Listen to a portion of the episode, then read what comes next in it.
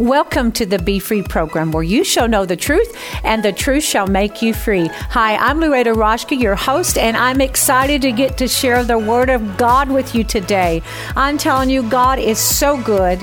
He's moving in mighty, wonderful, glorious ways. And we have entered into a season of uh, the Jewish feast of uh, Rosh Hashanah, which is the Feast of Trumpets or the Feast of Blowing blowing those shofars, and it announces the new year. Uh, the shofars would blow, and it would announce the new year.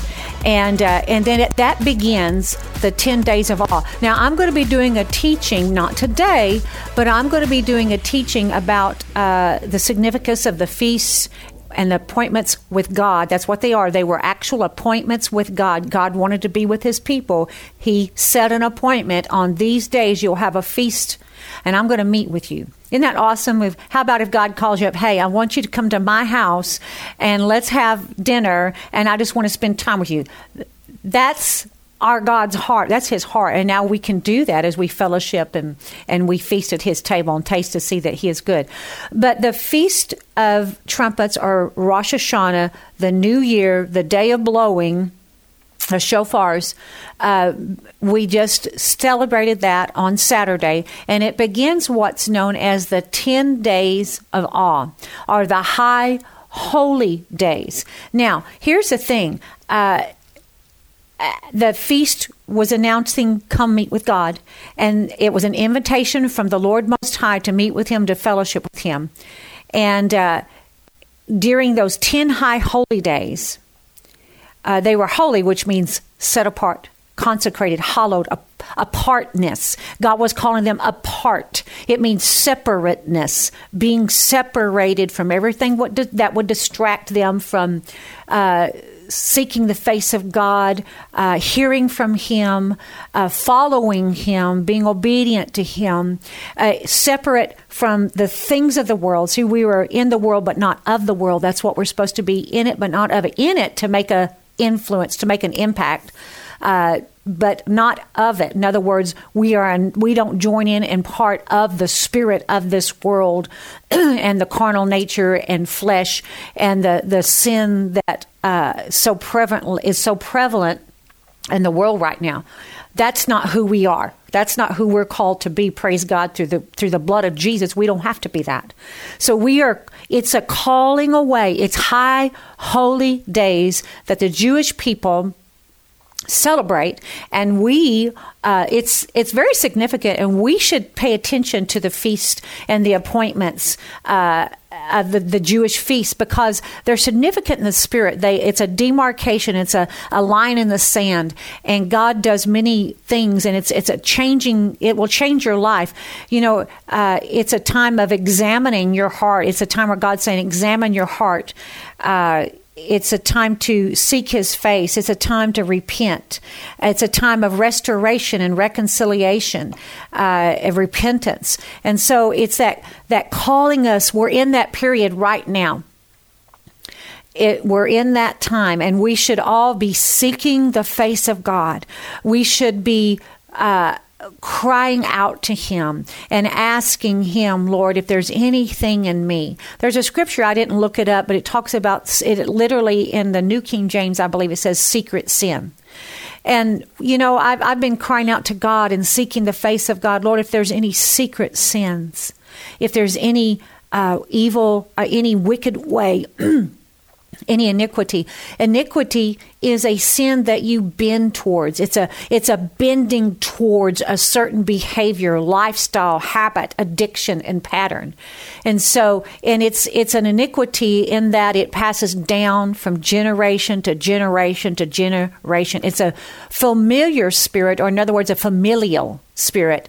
So let's say uh, in my family it was alcoholism uh, that that was one of the things that was passed down very prevalent in my family. But praise god when it got to me because i accepted jesus christ as a little girl not my righteousness not my ability to resist but the blood of jesus hallelujah uh, the, the alcoholism did not pass down to me nor my children nor will it pass down to my children's children or their children's children because in the name of jesus we broke that stronghold uh, that pattern of thinking that had a strong hold on us, that pattern of behavior that had a strong hold, it was broken off because when it passed down to me, it didn't, it bumped up and ran into the blood of Jesus. It didn't run into my ability. It didn't run into willpower on my part. It came up into and it hit the blood of Jesus, and there was no answer for it. Uh, it had to stop. In other words, it had no recourse. Yeah, there was nothing else it could do because I pled the blood of Jesus, the righteousness of Christ, and the power of the name of Jesus to break that off. It did not pass down to me and my children, or, or and so on. So praise God for that. So it's a time that we're we're in those high holy days when we think about what does this mean. It's a new year. It's a new beginning. Uh, and I'm going to do some teaching later on in some other uh, radio programs that talks about what the, the year that we've entered in, the Jewish year 5781, what it actually means, uh, how that relates to your life today. There's, there's like hidden prophetic meanings and direction and clues as to what we need to be doing, what we need to be uh, uh, praying about, looking for, how we need to respond, how we need to be proactive uh, in different things.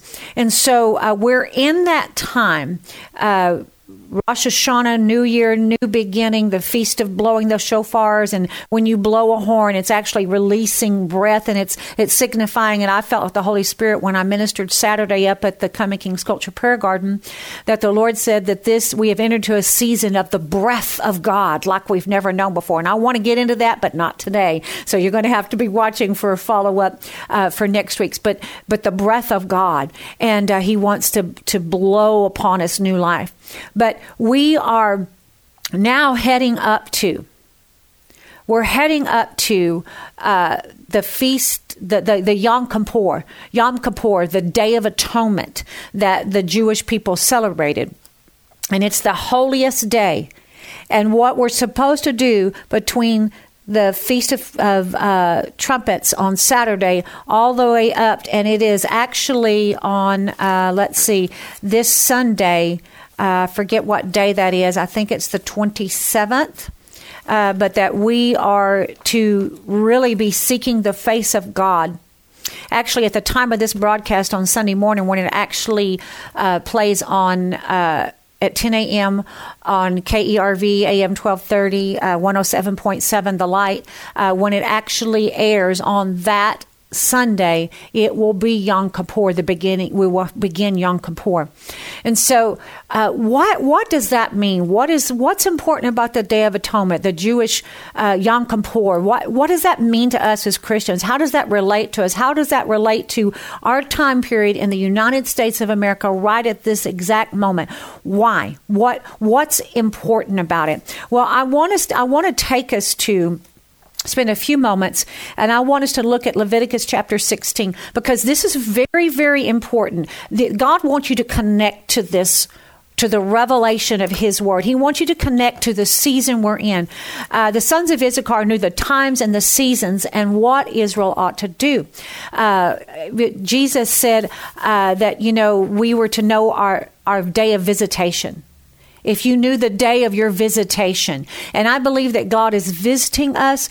Uh, he is visiting our nation as a whole, but He also wants to visit you and I right to right where we are so that there's a change in our life and there's a change that spreads across our nation because it begins with the individual. So in Luke chapter 16, uh, this is speaking about atonement, the Yom Kippur. Aaron shall offer the bull. This is verse six. Aaron shall offer the bull as sin offering for which which is for himself, and make atonement for himself and for his house. Excuse me. He shall take the two goats and present them before the Lord at the door of the tabernacle of meeting. Then Aaron shall cast lots for two goats, one of the goat for the lot for the Lord, and the other one for the scapegoat. And Aaron shall bring the goat on which the Lord's lot fell, and offer it as a sin offering. But the goat on which the lot fell to be the scapegoat shall be presented alive before the Lord to make atonement upon it, and let it go as a scapegoat into the wilderness. And Aaron shall bring the bull of the sin offering, which is for himself, and make atonement for himself and for his house, and shall kill the bull as a sin offering, in which which is for himself. He shall take a censer full of burning coals of fire from the altar before the Lord with his hands incense beaten fine and bring it inside the veil. And he shall put the incense on the fire before the Lord, and the cloud of the incense may cover the mercy seat that is on the testimony, lest he die. He shall take some of the blood of the bull and sprinkle it with his finger on the mercy seat on the east side, and before the mercy seat he shall sprinkle some of the blood with his fingers seven times. Then he shall kill the goat of the sin offering, which is for the people, bring the blood inside the veil, do with that blood as he did with the blood of the bull, and sprinkle it on the mercy seat and shall sprinkle it on the mercy seat and before the mercy seat. So he shall make atonement for the holy place. So this all speaks of what Jesus Christ did in his death, burial, and resurrection. It's about atoning, uh, covering the sin. Verse 30 uh, says, The priest shall make atonement for you to cleanse you, that you may be clean from all your sins before the Lord. Uh, the Day of Atonement was the most sacred day on the calendar where the people recognize their sins. Listen, there's something about recognizing our sin, which is an, an archer's term. It means to miss the mark. Uh, it means to to to swerve off the the target, to miss the mark. It's an archer's. You pull back that that bow and you shoot that arrow, and it misses the mark. And so it's to cleanse and to make us clean from all of our sins before the Lord. And uh, so they would take and they would symbolically, the priest would and lay his hand on the scapegoat that was alive and symbolically put all the sins on that scapegoat and send it away. And and it so speaks of Christ in Hebrews chapter 9. Now remember, we're talking about we're talking about the um, Day of Atonement. We're talking about Yom Kippur. Uh, we're talking about it's a feast. It's, it's part of the high holy days of the feast of the Lord, and it is to be consecrated, set apart. It is a time of being set apart by God. It's time a time of coming apart from sin. You know what? I believe, personally, I believe during this time there's a special grace and a special anointing and power to set you free from that spirit or, or that, that sin, that addiction, that habit, that iniquity that has held you captive maybe for decades, that you've not been able to shake loose.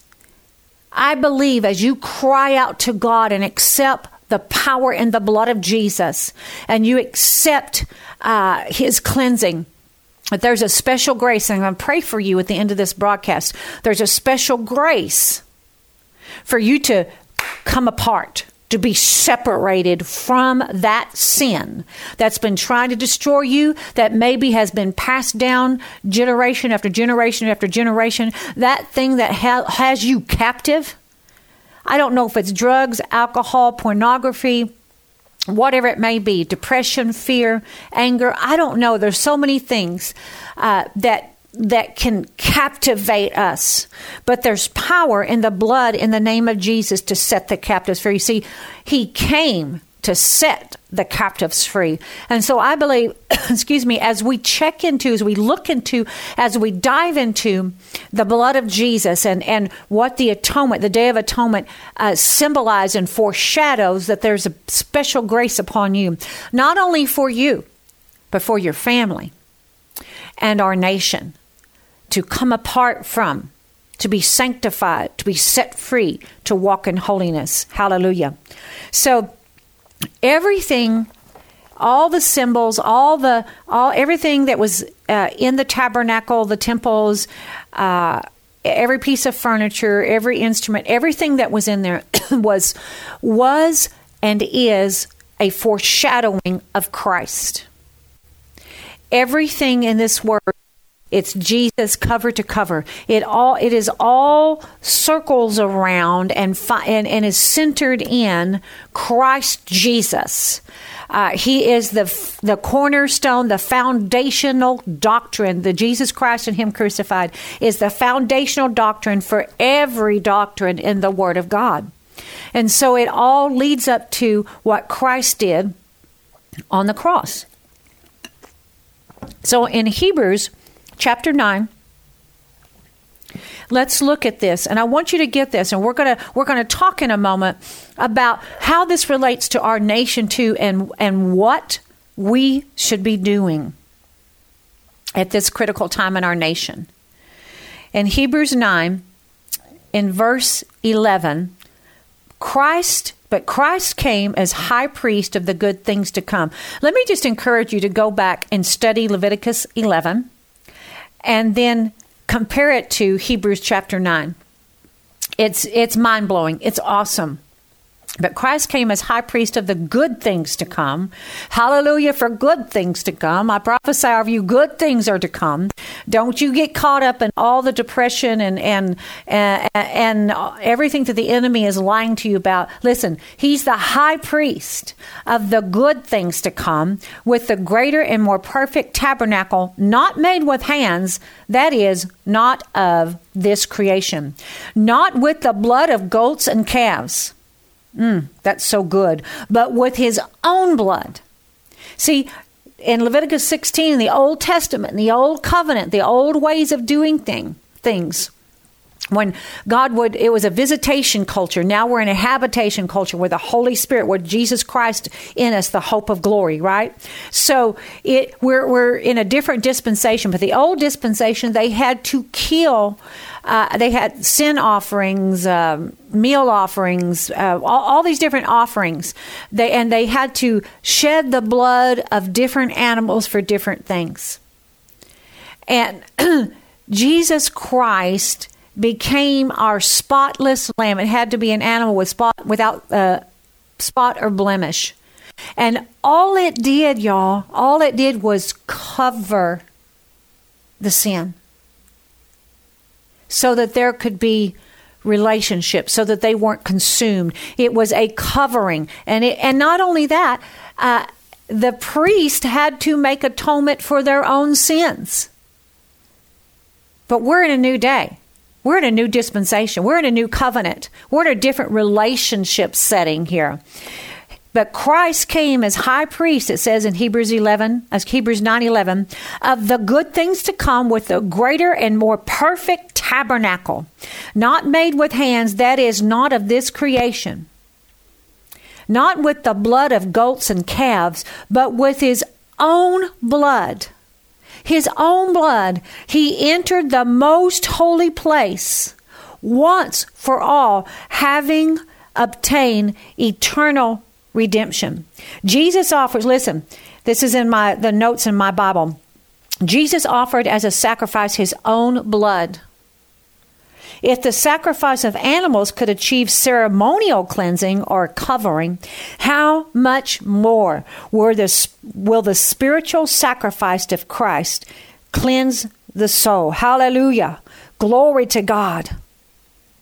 See, Jesus was entered, he introduced the ideal system toward which the old rituals pointed. His ministry took place not in an earthly sanctuary, but in the sphere of heavenly realities.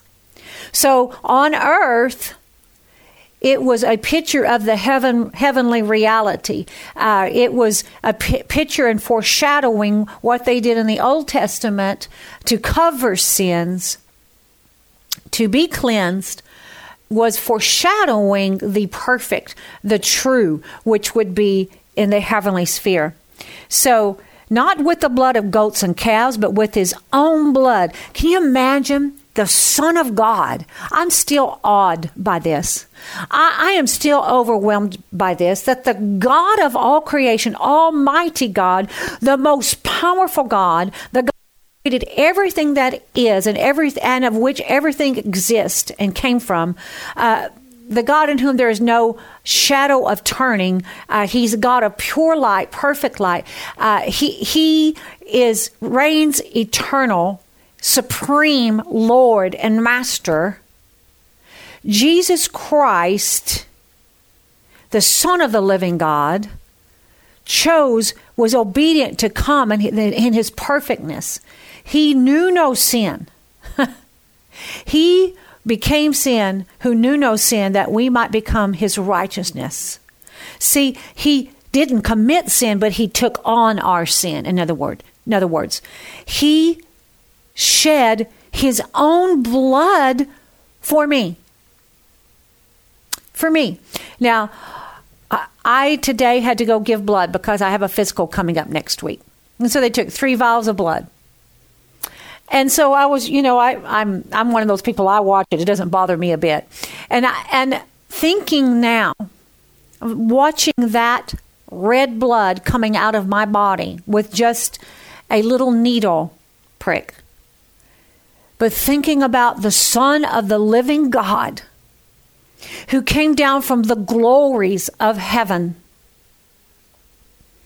perfect environment with the relationship right there with the Father and the Holy Spirit. The saints, the angels, the living creatures, everything perfect, wonderful. To think about the Son of God coming down